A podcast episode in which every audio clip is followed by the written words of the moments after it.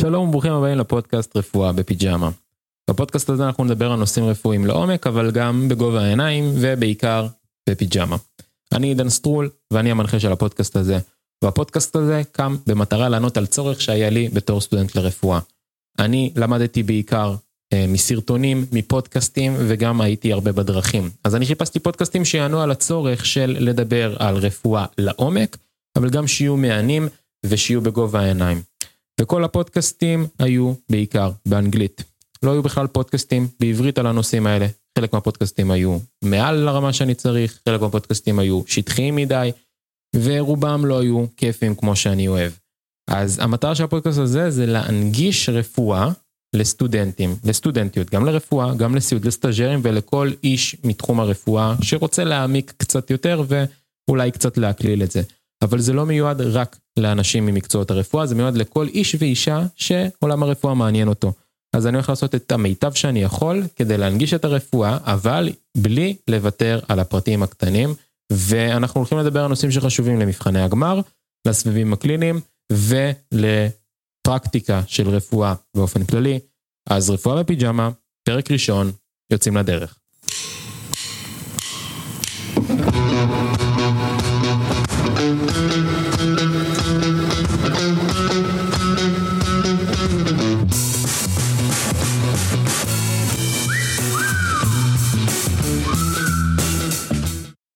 אז את הפרק הראשון אני בחרתי להקדיש לפיזיולוגיה של בלוטת התיירואיד ולסינתזה של הורמוני תריס. למה דווקא בחרתי להתחיל עם הנושא הזה? קודם כל כי זה ספתח מעולה לדבר על היפרתיירואידיזם והיפותיירואידיזם. אבל אם נספר לכם את האמת, אנדוקרינולוגיה זה היה התחום שהייתי הכי פחות טוב בו. אולי נפרולוגיה היה לפניו, כאילו הייתי פחות טוב בנפרולוגיה, אבל אנדוקרינולוגיה בכלל לא התחום שלי. אבל אני חשבתי לעשות את הפודקאסט הזה, להקים את רפואה בפיג'מה מלפני כמה חודשים, ולא היה לי קטליזטור, לא היה לי איזשהו משהו, מוטיבציה שתחייב אותי לעשות את זה, מלבד הרצון להקים את הפודקאסט הזה. אבל לאחרונה אני העליתי סרטון קצר ברשתות החברתיות, אינסטגרם וטיק טוק, בנוגע למחלת גרייבס, Graves disease של hyperthyroidism. וקיבלתי שם איזושהי תגובת נאצה של אה, מתמחה כלשהו בארץ, שאני לא, לא אזכיר את שמו, אה, וזה היה קטליזטור מאוד חזק להתחיל ולעשות את הפודקאסט הזה, גם כדי להעביר הלאה את מה שיש לי, את הידע שצברתי, ולנסות לעשות את זה כיפי, אה, וגם לנסות קצת להשתיק את האימפוסטר סינדרום שיש לי, את תסמונת המתחזה. אה, משהו שיש להרבה רופאים ורופאות ולהרבה אנשים באופן כללי. ואני מדבר על זה בהרחבה ספציפית על תסמונת המתחזה שלי אה, בפודקאסט האחר שלי שנקרא מיקרו שיעורים שהרפואה לימדה אותי על החיים, אה, מוזמנים לבדוק את זה. אז זה היה קטליזטור, ובואו נתחיל ונדבר באמת על בלוטת התיירואיד. אז כדי להתחיל ולדבר על סינתזה של הורמוני תריס, אנחנו צריכים בעצם להבין את הציר של ה hypothalamus pituitary thyroid. אז אם אנחנו מסתכלים כאן על חתך קטן מהמוח, יש לנו כאן אזור קטן שנקרא ההיפותלמוס, שבתוכו יש תאי עצב שמשחררים הורמון בשם thyrotropin releasing hormone, או בקיצור TRH. ה-TRH הזה שולח אותות, או יותר נכון משפיע על תאים בתוך ה anterior pituitary, בלוטת ההיפופיזה הקדמית, אז אנחנו נרשום את זה, anterior pituitary. והתאים האלה בתגובה מפרישים הורמון שנקרא thyroid stimulating hormone, או בקיצור, כי אנחנו אוהבים קיצורים ברפואה, TSH. אז מה שקרה עד כה זה שיש לנו איזשהו מקום קטן במוח שנקרא היפותלמוס שמשחרר הורמון שנקרא TRH. ה-TRH הזה בתורו משחרר אה, או משפיע יותר נכון על תאי הצו בהיפופיזה הקדמית והדבר הזה או התאים האלה משחררים הורמון שנקרא TSH, thyroid stimulating hormone. עכשיו ה-TSH הזה כשמו כן הוא, הוא משפיע על בלוטת התיירואיד, כי זה מה שזה אומר, thyroid stimulating hormone. עכשיו, בלוטת התיירואיד עצמה בנויה במבנה של קולואידים ויש שם כל מיני תאים. אנחנו לא ניכנס עכשיו באמת לתוך האנטומיה וההיסטולוגיה והפיזיולוגיה האמיתית, אבל אנחנו כן הולכים לדבר על תא אחד קטן בתוך התיירואיד, בתוך בלוטת המגן, ולראות איך ה-TSH הזה משפיע על התא הזה. אז אני רק רוצה שתזכרו עכשיו שאנחנו הולכים לדבר, זה תא אחד מתוך בלוטת התיירואיד, וזה קצת בנפנוף ידיים. כי הייצור של הורמוני התריס הוא תהליך מאוד מסובך. אה, ואני רק רוצה להבין את הפיזיולוגיה הבסיסית, או את המכניזם בגדול, זה overview של מה שהולך לקרות כאן. זה מה שחשוב באמת בקליניקה, אבל אם תרצו, אם יהיו בקשות, אולי אנחנו נעשה פרק שלם על סינתזה מלאה של הורמוני התריס, מעורבים שם המון המון המון שלבים ותהליכים, אבל אנחנו הולכים להבין בגדול על מה, אה, על איך התהליך הזה הולך לעבוד. אז מה שקורה זה שמגיע לנו ה-TSH הזה, thyroid stimulating hormone, והוא נקשר לחלק הסגול הזה כאן שאתם רואים. החלק הסגול הזה נקרא TSH רצפטור. זה הרצפטור שמחכה ל-TSH. ברגע שה-TSH נקלט ברצפטור הזה, נקלט בקולטן הזה, הוא מפעיל כמה תהליכים בתוך התא של בלוטת התריס. דבר ראשון, הוא משפיע לנו על הגרעין של התא, והגרעין של התא הזה מייצר חומר שנקרא טיירוגלובולין. והטיירוגלובולין הזה בתהליך די מורכב בסוף מופרש מחוץ לתא. הנה הטיירוגלובולין. דבר שני, הרצפטור הזה ברגע שהוא מופעל, משפיע על אנזים שנקרא TPO, Tyro-Peroxidase Enzyme. שהאנזים הזה הוא אנזים מאוד חשוב בתהליך שהולך לקרות עכשיו.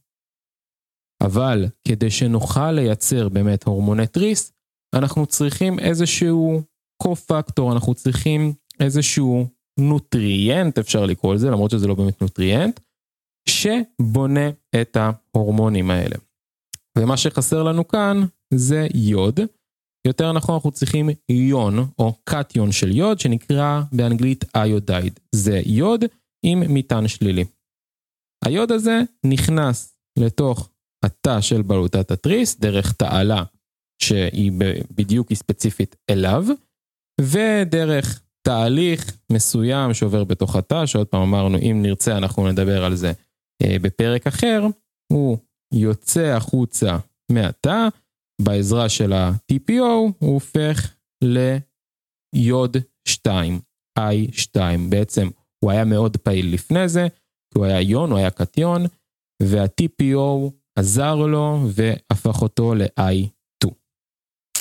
מה שקורה עכשיו זה שהטיירוגלובולין ביחד עם היוד שקיבלנו מתחברים ביחד באמצעות העזרה של ה-TPO.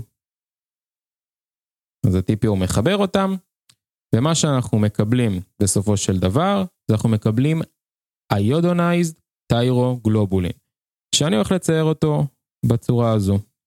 זה הטיירוגלובולין, היו עליו כל מיני חומצות אמינו כאלה, וברגע שאנחנו הדבקנו לו את היוד, את ה-I2, אנחנו מקבלים שני שילובים או שני סוגים של חומצות אמינו.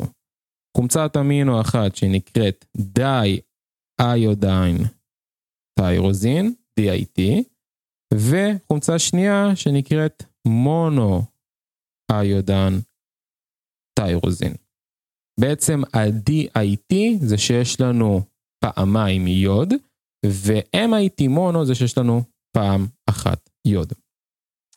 כל הדבר הזה נכנס חזרה לתא בתהליך שנקרא אנדוציטוזיס, ומתוך התא הוא בסוף יוצא לנו החוצה, הוא נחתך בעצם בתוך התא, גם כן יש שם אה, כל מיני אנזימים שעוזרים לו להיחתך, ואנחנו מקבלים את שני הורמוני התריס שאנחנו מכירים, T3 שמהווה 10% מהורמוני התריס, ו-T4 שמהווה 90% מהורמוני התריס שמופרשים החוצה. עכשיו, אם אתם יודעים את השמות של T3 ו-T4, את השמות הארוכים, תגיבו לי כאן למטה, ונראה שאתם באמת מקשיבים ושאתם באמת איתי. אז זה בעצם תהליך הייצור די בנפנוף ידיים של T3 ו-T4. עכשיו תמיד אומרים ש-T3 זה ההורמון הפעיל, וזה באמת נכון, זה מה שקורה. אז בואו נסתכל שנייה על תא בגוף, ונראה איך התא בגוף הזה עובד, או איך יותר נכון ההורמונים, T3 ו-T4, משפיעים על התא הזה בגוף. אז T4 נכנס לנו לתוך תא מסוים בגוף, ובתוכו הוא הופך ל-T3, שאמרנו זה ההורמון הפעיל. T3 גם הוא כמובן נכנס פנימה, אבל הוא מהווה פרקציה יותר קטנה של 10% מכל הורמוני התריס שלנו. ה-T3 עצמו מופעל, או יותר נכון פועל, על הגרעין של התא.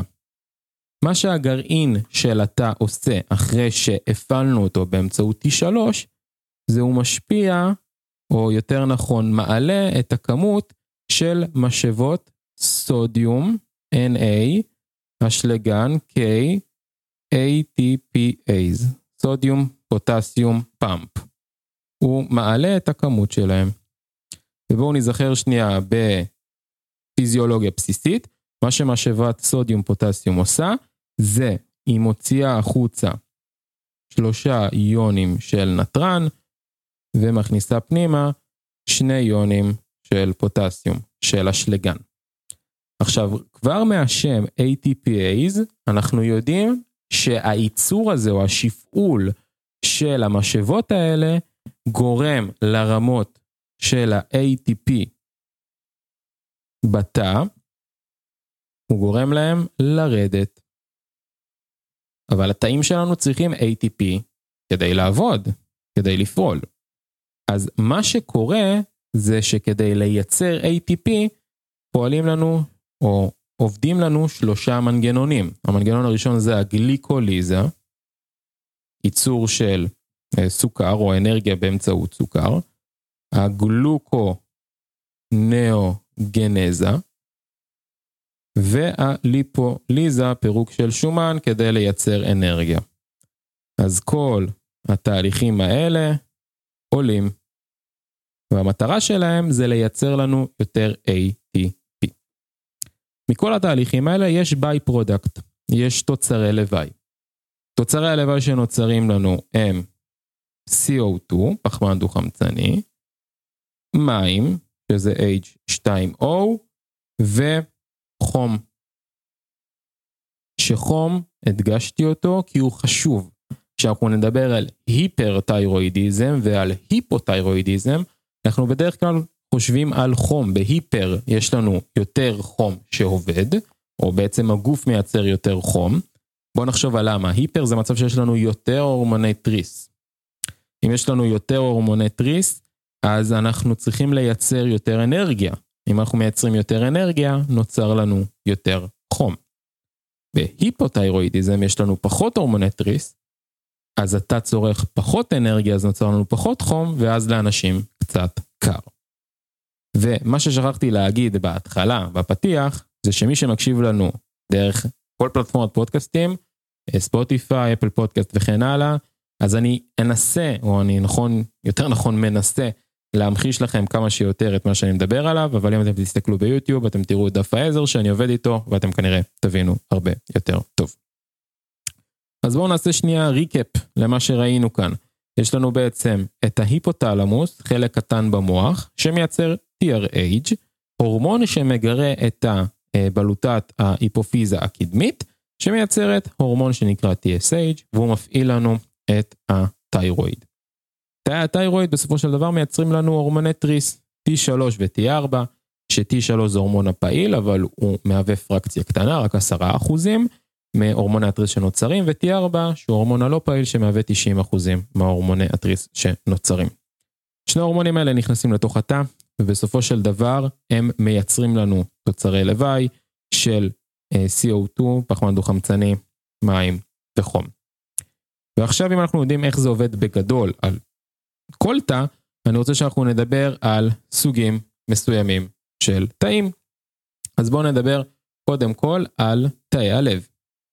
מה שהורמוני התריס עושים בלב, זה מגדילים את הסנסיטיביות, את הרגישות, לרצפטורים שנקראים בטא 1 adrenergic receptor. שהרצפטורים האלה הם רצפטורים שאחראים על דופק ועל stroke volume, על קונטרקטיליות, על ההתכווצות של הלב.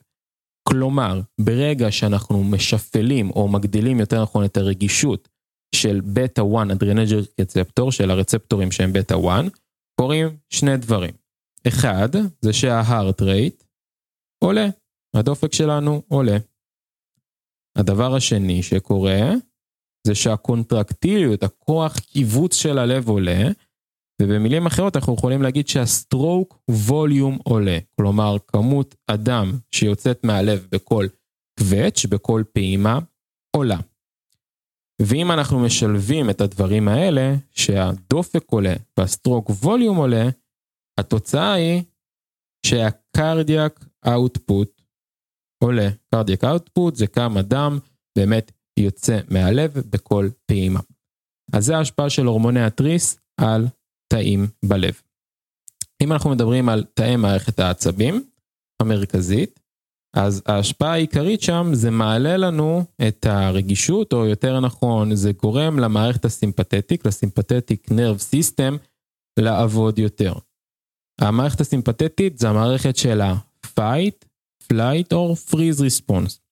וזה גם מסביר את החרדות או את התחושה הלא נעימה שחווים אנשים עם היפר-תיירואידיזם. בעצם יש להם יותר הורמוני תריס בגוף, יש להם יותר תגובה סימפתטית, אז הם מרגישים כל הזמן שהם במצב של מלחמה, fight or flight or freeze. אנשים שיש להם היפותיירואידיזם, שעוד פעם אנחנו נדבר על זה בפרק אחר לגמרי, יש להם פחות תגובה של המערכת הסימפתטית, אז הם קצת יותר בשנטי, יותר רגועים, ואין להם את האפקט הזה של החרדות. אם אנחנו מדברים על תאים במערכת העיכול, על ה-GI tract, אז יש שני דברים שהורמוני התריס משפיעים עליהם. אחד, הם מעלים את המוטיליות של מערכת העיכול. כלומר, אנשים עם היפרתיירואידיזם, שיש להם יותר הורמוני תריס, התזוזתיות או הפעילות של המעיים תהיה יותר ערה. זאת אחת מהסיבות שהם גם יורדים במשקל. אנשים שיש להם היפותיירואידיזם, המוטיליות או התנועתיות של המעי תהיה יותר מתונה. הדבר השני שזה משפיע עליו ב-GI tract במערכת העיכול זה על ההפרשות. שעוד פעם, אנשים עם היפרתיירואידיזם יהיה להם יותר הפרשות, אנשים עם היפו יהיה להם פחות. בגדול, hyper זה תמיד יותר, hypo זה תמיד פחות. אם אנחנו נדבר קצת על העצמות, אז מה שההורמוני התריס T3 ו-T4 עושים לעצמות, זה הם שומרים על האיזון, מה שאני מצייר פה עכשיו זה מעין אה, מאזניים, בין בניית עצם לבין שבירת עצם.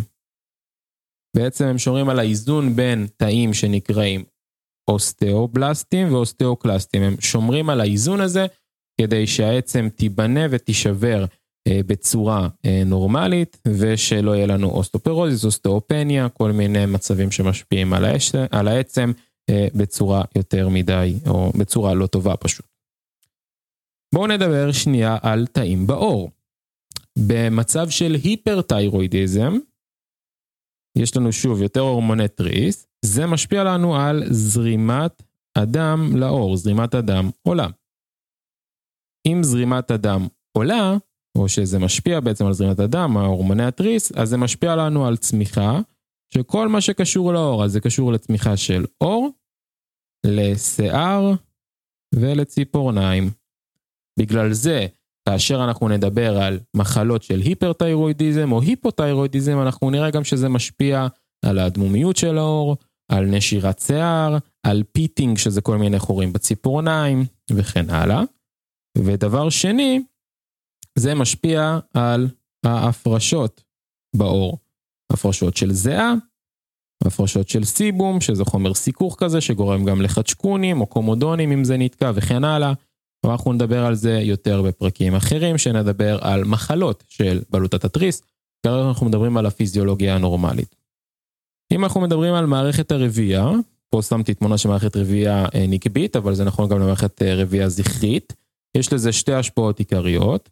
ההשפעה הראשונה של הורמוני התריס זה שהם קשורים להתפתחות של מערכת הרבייה. זה דבר ראשון, אנחנו פשוט צריכים לדעת את זה ולזכור את זה. והדבר השני שהוא יותר מעניין, ואנחנו נדבר על זה, או נרחיב על זה יותר בפרקים שנדבר על פתולוגיות של בלוטת התריס, זה שיש שם בקרה על הרמות של sex hormone binding globulin. sex hormone binding globulin זה אה, גלובולין שקושר הורמוני סקס, אנדרוגנים, אסטרוגנים וכן הלאה, אפקט מאוד מעניין. אנחנו נדבר על זה שוב בפרקים המתקדמים יותר של מחלות של בלוטת התריס. דבר נוסף זה איך זה משפיע על פיברובלסטים, על תאים כאלה שאחראים על, בוא נקרא לזה, אה, מבנים בגוף, מבנים אמורפיים כאלה. בעצם פיברובלסטים זה מעין רקמת חיבור כזאת בין תאים. אז אה, התאים של, אה, או סליחה, ההורמונים של בלוטת התריס, מה שהם עושים, הם מעלים את הרמות של מה שנקרא גאגס. GAGs זה מעין, אה, עוד פעם, רקמות חיבור כאלה, שסופחות המון נוזלים ובעצם ממלאות אה, מקומות בין תאים בתוך הגוף, ממלאות אה, רקמות. ובכללי זה גם משפיע על עוד כל מיני extracellular matrix, על כל מיני אה, מטריצות או אה, חומרים שהם מחוץ לתא, והם בעצם מחברים בין התאים עצמם. זה בעצם אפשר לחשוב על זה בתור המשטח או המים או הג'לי שבהם התאים עצמם אה, שוחים. ודבר אחרון שאני רוצה לדבר עליו, לפחות לפרק הזה, אה, זה על השפעה של הורמוני התריס על אה, תאים של שריר.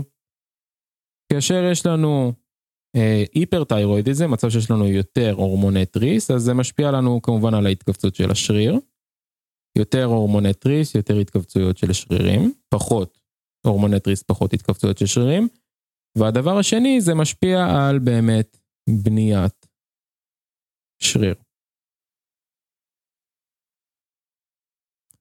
אז אלו בעצם רוב ההשפעות, או ההשפעות שחשובות לנו, חיוניות לנו, כדי שבפרקים הבאים אנחנו נוכל להבין את הקליניקה של היפרתיירואידיזם ושל היפותיירואידיזם.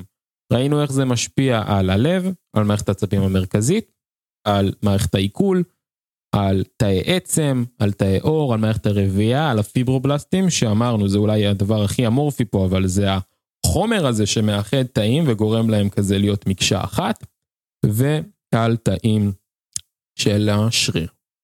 אז עד לכאן הפרק הראשון של רפואה בפיג'מה. אני אשמח מאוד אם אתם תיתנו לי פידבקים אה, באינסטגרם או בטיק טוק או בכל פלטפורמה אחרת. אני אשמח גם אם אתם תשתפו את זה עם בן אדם או שאתם חושבים שזה יעזור לו, שזה יעניין אותו. אם תדרגו כמובן את הפודקאסט הזה בחמישה כוכבים, כי זה יעזור לי להמשיך וליצור תוכן. ואם יש לכם הערות, שאלות, או שאתם סתם רוצים לפנות אליי, אז תמיד תרגישו חופשי. אני הייתי אני, אתם הייתם אתם. עד כאן הפרק הראשון של רפואה בפיג'מה. יאללה צ'או.